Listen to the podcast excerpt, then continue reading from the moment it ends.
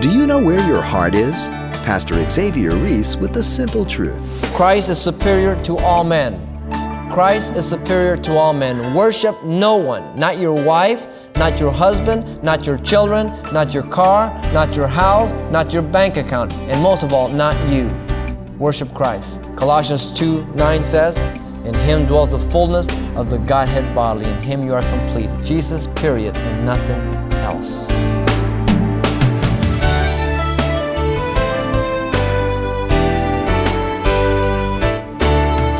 Welcome to Simple Truths, the daily half hour study of God's Word with Xavier Reese, Senior Pastor of Calvary Chapel of Pasadena, California. The Transfiguration of Christ was a mountaintop experience that no doubt changed the lives of the three apostles that witnessed it. And in addition, is it any wonder that it also changed Peter's outlook on the world around him so much that he was content to leave it all behind, as they say, in favor of savoring the moment? But as much as the experience did come to an end, making the Lord first priority in our lives is but one of the many simple truths Pastor Xavier highlights in the conclusion of his study, Jesus glorified on the Mount of Transfiguration. Let's listen. Matthew chapter 17, verses 1 through 13. We want to look to three things regarding these 13 verses. The first is the glorification at the Transfiguration, verses 1 and 2. Secondly, the conversations at the Transfiguration, verses 3 through 8. And then we want to finish up with the proclamation due to the Transfiguration, verses 9 through 13. Now, the disciples involved are the inner circle Peter, James, and John. Now, they had seen Jairus' daughter raised from the dead. They would also be privileged enough to see the Lord in his passion at the Garden of Gethsemane. And here now they're going to be privileged enough to see the Lord transfigured. The transfiguration of Jesus was into his glorified state, verse 2 says. He was transfigured before them. Uh, his face shined like the sun, and his clothes became as white as the light. The word transfigured is the word metamorpho. We get our word metamorphosis from it.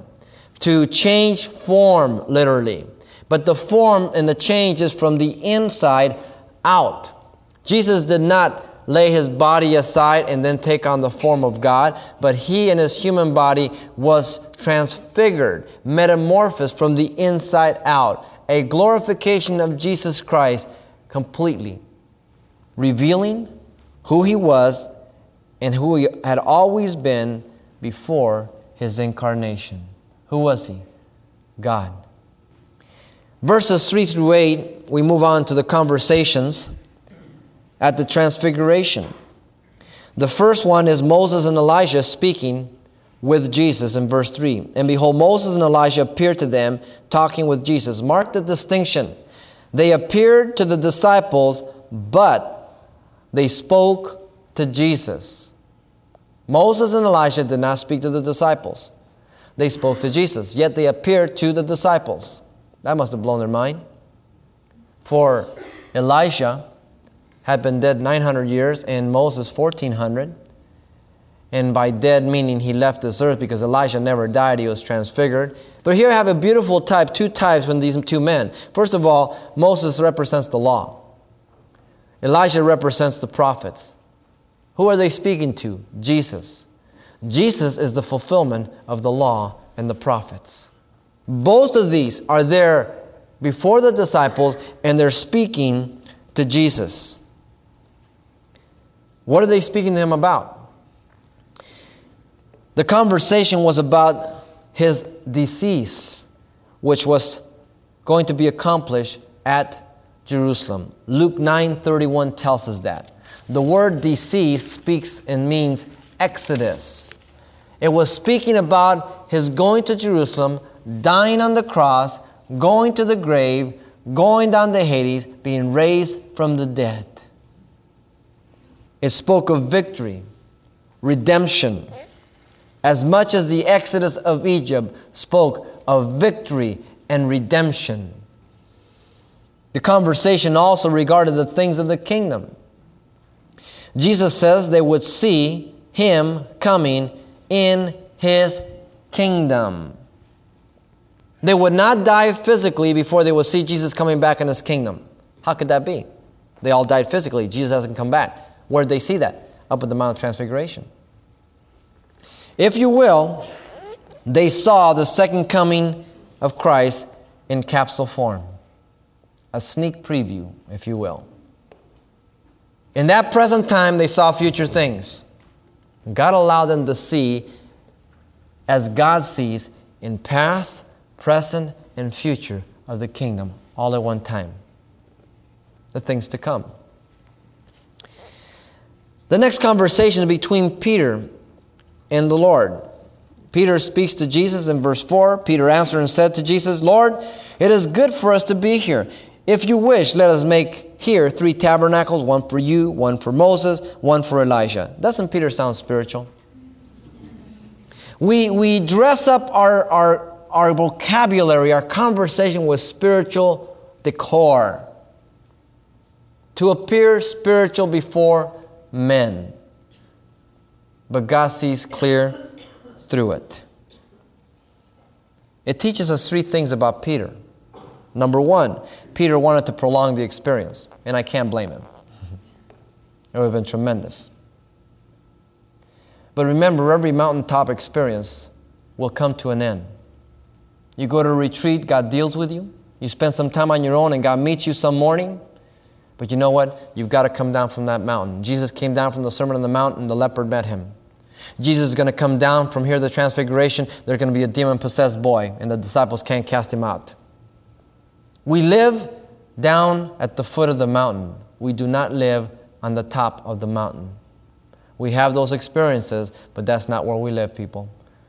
But there are places where we get taught some very important things, and we shouldn't forget them on the way down. Secondly, Peter was only thinking of the three disciples, not the nine that were down at the foot of the mountain. It is good for us we get so wrapped up about us in the immediate at the exclusion of others. Thirdly, Peter made the mistake of giving equality to Moses and Elijah that belonged only to Jesus Christ. Three tabernacles Moses, Elijah, you, Lord. No, wrong, Peter. You're going to make a tabernacle, make one for Jesus. He's the only one. These other two are just men, servants of God. The one is God who serves man. Big difference. Jesus is the Son of the living God. Peter just said that in the previous chapter. The next conversation is the Father as he speaks to the three disciples, verses 5 and 6. Behold, a bright cloud overshadowed them, and suddenly a voice came out of the cloud saying, This is my beloved Son, in whom I am well pleased. Hear him. And when the disciples heard it, they fell on their faces and were greatly afraid. Three things the Father says. They're instructional for the disciples and for us. First, this is my beloved Son. What does the Father mean by this? Put it in the context of what Peter has just said. The Father is saying, Don't worship men, but worship my Son, in whom I am well pleased. That means my Son has never, ever failed me. Men always do. All men and women fail God, they're imperfect. Thirdly, and most important, hear Him. In this, he says he is the epitome and the ultimate revelation of God. And what he says is my word. As a matter of fact, the Bible tells us that God is said to be the Word, and the Word reveals God. For that reason, it is important that you know the Scriptures and follow the Scriptures and obey the Scriptures. Not a man, not a church, not a movement. Jesus says, You do err not knowing the Scriptures nor the power of God. Do you know the Scriptures? Can you defend your faith to a Mormon, to a Jehovah Witness? Can you defend your faith and proclaim your Lord to a pagan, to an atheist? Do you know the Scriptures? So, the declaration was instructional. They were to learn. The last conversation we find in verses 7 through 8. Jesus speaks to the disciples. He says, But Jesus came and he touched them and said, Arise and do not be afraid. And when they had lifted up their eyes, they saw no one but Jesus only. I like that. Notice first that Jesus comforts them by his words and his touch. What a contrast to Mount Sinai. Moses could speak to God, but he was not touched by God. Here, these men are touched by God. God put his hand over his face and let him see his afterglow. These men, God touches them. And he comforts them by his word and his touch. Do you know Jesus Christ is able to comfort you by his word and his touch? And every one of us have heard his voice, and every one of us have been touched by him. I've never seen him physically, but I know he's touched me.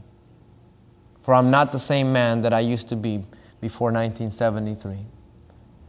And thank God I'm not what I'm going to be. I'm in progress and I'm in process. A day at a time, decreasing and becoming more like Jesus Christ. Notice he is the only one to be seen and obeyed. When they lifted up their eyes, they saw no one but Jesus only. Underline that. Who do you see when you go to church? Do you see a man?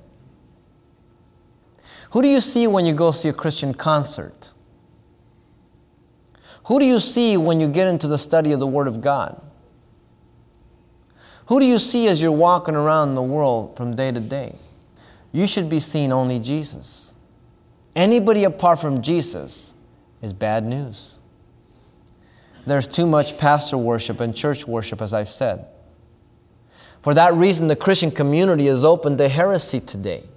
For that reason, because we have the wrong agenda about the kingdom as well as the king, we can be open to Reconstructionism theology, to kingdom theology, where we are getting better and we're going to get politicians in the White House and we need to conquer ground and take back ground and all that. Well, that sounds good but it's not in the scriptures.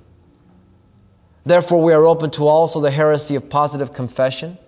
Name it and claim it, nab it and grab it. They're preaching another gospel. Can you detect that? Psychology, quote, quote, Christian. It's another gospel. Can you detect that?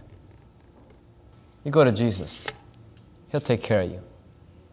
You crucify your flesh, you'll come out okay. You start pampering your flesh and taking care of it, yeah, you're going to start stinking. Because you know what happens to meat? It rots. It doesn't preserve, man. It rots. Verses 9 through 13, he moves on to the proclamation due to the transfiguration. Now, as they came down from the mountain, Jesus commanded them, saying, Tell the vision to no one until the Son of Man is raised from the dead. And his disciples asked him, saying, Why then do the scribes say that Elijah must first come? Then Jesus answered and said to them, Elijah truly is coming first and will restore all things. But I say to you that Elijah has come already, and they did not know him, but did to him whatever they wished. Likewise, the Son of Man is also about to suffer at their hands. Then the disciples understood that he spoke to them of John the Baptist. Notice first that Jesus declares the disciples are not to tell anyone about the vision till after his resurrection. He's already told them in chapter 16, verse 20, not to share about the fact that he was the Christ, the Son of the living God. What is Jesus doing? Because Jesus didn't want to be put on the throne because of the material success and the material benefits. He wanted to be put upon the throne because he was the Messiah that the scriptures declare, not the Messiah that people perceived. Why have you put Jesus on the throne? Because you perceive him to be a genie? A bailout man? Or because you see him as a crucified Christ who will settle for nothing less than the crucifixion of your flesh and the transformation of your life? It's one of the two. You can't have both.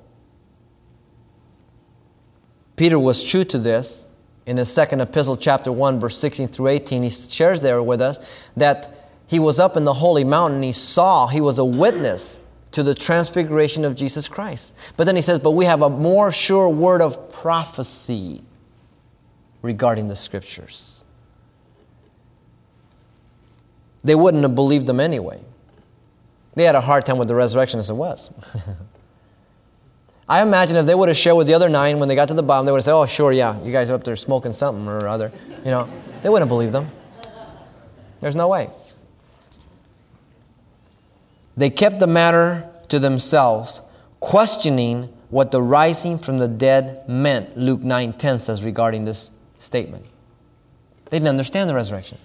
They only heard the death. Again, like us. We're going through difficult times, we think it's all over. We're like Jonah. Oh, Lord, kill me. Take me home. and we think that it's going to be the rest of our lives. We're just such a faithful servant to God. And if I have to, I'm just going to bear it. Come on, God has saved you to enjoy life, not to bear it. But the burden's so heavy under the burden. What are you doing under the load? Jesus says his burden is light. My yoke is easy, my burden is light. What are you doing under the load? It's not yours to bear. Notice that Jesus dispels the disciples' confusion about Elisha, verses 10 through 13. The confusion was understandable, for they had seen Elijah up in the mountain, and he had not yet come. Why then do the scribes say Elijah must first come? Verse 10. He was referring to Malachi chapter 4, verse 4 and 5. So the confusion was understandable. There are certain things that we look to the scriptures and we say, well, how can this be if that can be? We don't understand. Because we're limited. So it's understandable. But notice that the clear teaching of Scripture about Elijah was that he was still to come in the future. Verse 11. Jesus answered to them and said, Elijah truly is coming first and will restore all things, which means that he hasn't come yet. And yet the scriptures are true in saying that he will come before the Messiah. Malachi 4, verse 4 and 5 again, and Revelation 11, 3 through 6. You have the two witnesses. One's Elijah, whether the other one is Moses, whether it's Enoch, whether it's uh, Zerubbabel, whether it's Daffy Duck or Donald Duck, it doesn't make any difference. There's going to be two people. One is Elijah, and it makes no difference. And they will be killed after three and a half days laying in the street, and the Spirit of God will enter into them, and the whole world will see them go straight up into heaven. So Elisha is yet to come. The clear teaching of Scripture is that he is still yet in the future. But notice also that the coming of Elisha had a direct fulfillment in part by John the Baptist. He says this clearly in verse 12. But I say to you that Elisha has already come. He's already come. In other words, the prophecy of Elijah was twofold short term, long term. Many of the prophecies of the Old Testament are like that. The 70 weeks of Daniel are like that many other prophecies. And so here you have now, John came in the power and the spirit of Elijah, according to what Gabriel told Zechariah, the father of John the Baptist, in Luke chapter 1, verse 17. He would come in the power and the spirit of Elijah. That's the first fulfillment. But notice also John was not recognized, therefore they killed him. And then Jesus makes the interesting connection. He says, the Messiah will also suffer the same fate. They will kill him. I mean, it's heavy. Jesus is making the point of his death over and over and over again. Just in these two chapters. How many times? Why? They're not hearing it. They're not hearing it. And therefore, in verse 13, the disciples understood the scriptures regarding Elijah and John. Remember in chapter 11, Jesus had already spoken highly of John as he was in jail and he sent his men to ask, Are you the one that we look or we look for another? And Jesus exalted John. Jesus understood his confusion. It was understandable. He wasn't doubting. Jesus did not rebuke them for their confusion. It was understandable. Do you think that God is up there ready to slap you upside the head because you ask doubtful questions? You come with an open heart, sincere. Hey, he's got all the patience in the world. But you play games with him and he don't even give you his time. God is so patient with us, and He understands our frailty. We're but dust. And He deals with us accordingly. What an experience. I don't think these three disciples were ever the same, though they were not yet prepared for the kingdom. they had a long way to go. A long way to go. There's some important lessons for us here as we observe this passage. There are four of them. The first one is our bodies will be glorified as Jesus' body was here. You got an absolute guarantee. He was man in human form, went up, being God, he was glorified. Our bodies will be glorified. 1 John 3 1 through 3 says, Behold, what manner of love the Father has given unto us, that even though it doesn't yet appear what we shall be, when we see him, we shall be exactly as he is, just like him, glorified.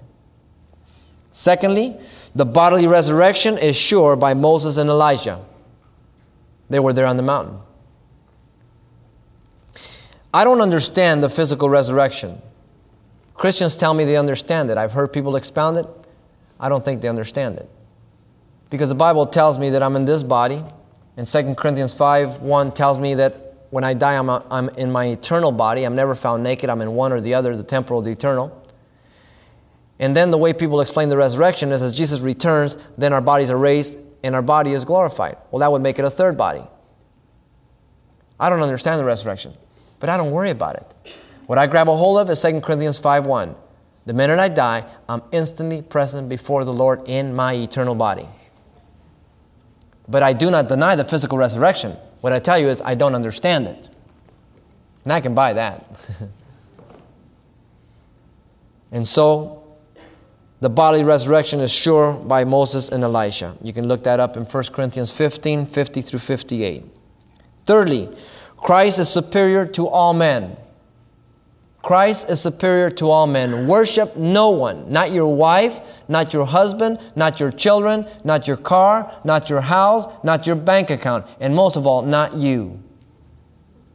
You're the worst one for the candidate of God. Worship Christ. Colossians 2 9 says, In him dwells the fullness of the Godhead bodily. In him you are complete, verse 10 says. It's Jesus, period, and nothing else. Fourth and last, what you don't understand in Scripture, ask Jesus to teach you. But understand that you will never understand everything in Scripture. And so I have a lot of things off to the side and I wait for further information. I don't know. But I never let what I don't know undermine what I do know. I stand on what I do know. And God will honor that. And so I pray that as God has dealt with you in this passage, that you would be open to the lessons He has for you, and that you would be transformed even as God has allowed you and myself to see Jesus. How do we see Jesus? We see Jesus through one another's lives. We're not the same people. We see Jesus as we gather together and we are committed to the church. We see Jesus as His love is just shed abroad in our heart and we reach out to the lost. We see Jesus as we see that we have hope in this world, though it's all going to hell on a fast rail. We see Jesus because we recognize that no matter what happens, we'll never be separated from Him. You see, we are His body. And in seeing the body, we know the head, Christ Jesus. Pastor Xavier Reese, reviewing the lessons we take away from the mountaintop experience on the Mount of Transfiguration. And if you'd like to obtain a copy of today's study, we'd love to make it available. Having your own copy is a great way to get the most out of this teaching titled Jesus Glorified on the Mount of Transfiguration. Plus, it's a convenient way to pass along to a friend. It's available on CD for just $4. Again, ask for it by name Jesus Glorified on the Mount of Transfiguration. Or let us know today's date when you write Simple Truths, 2200 East Colorado Boulevard, Pasadena, California 91107. Or to make your request by phone, call 800 926 1485. Again, that's 800 926 1485.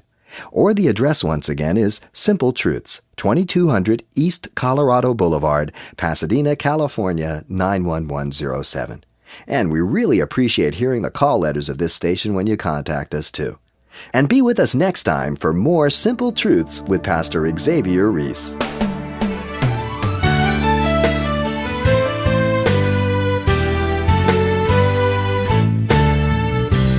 Simple Truths with Pastor Xavier Reese, a daily half hour broadcast, is a radio ministry of Calvary Chapel of Pasadena, California.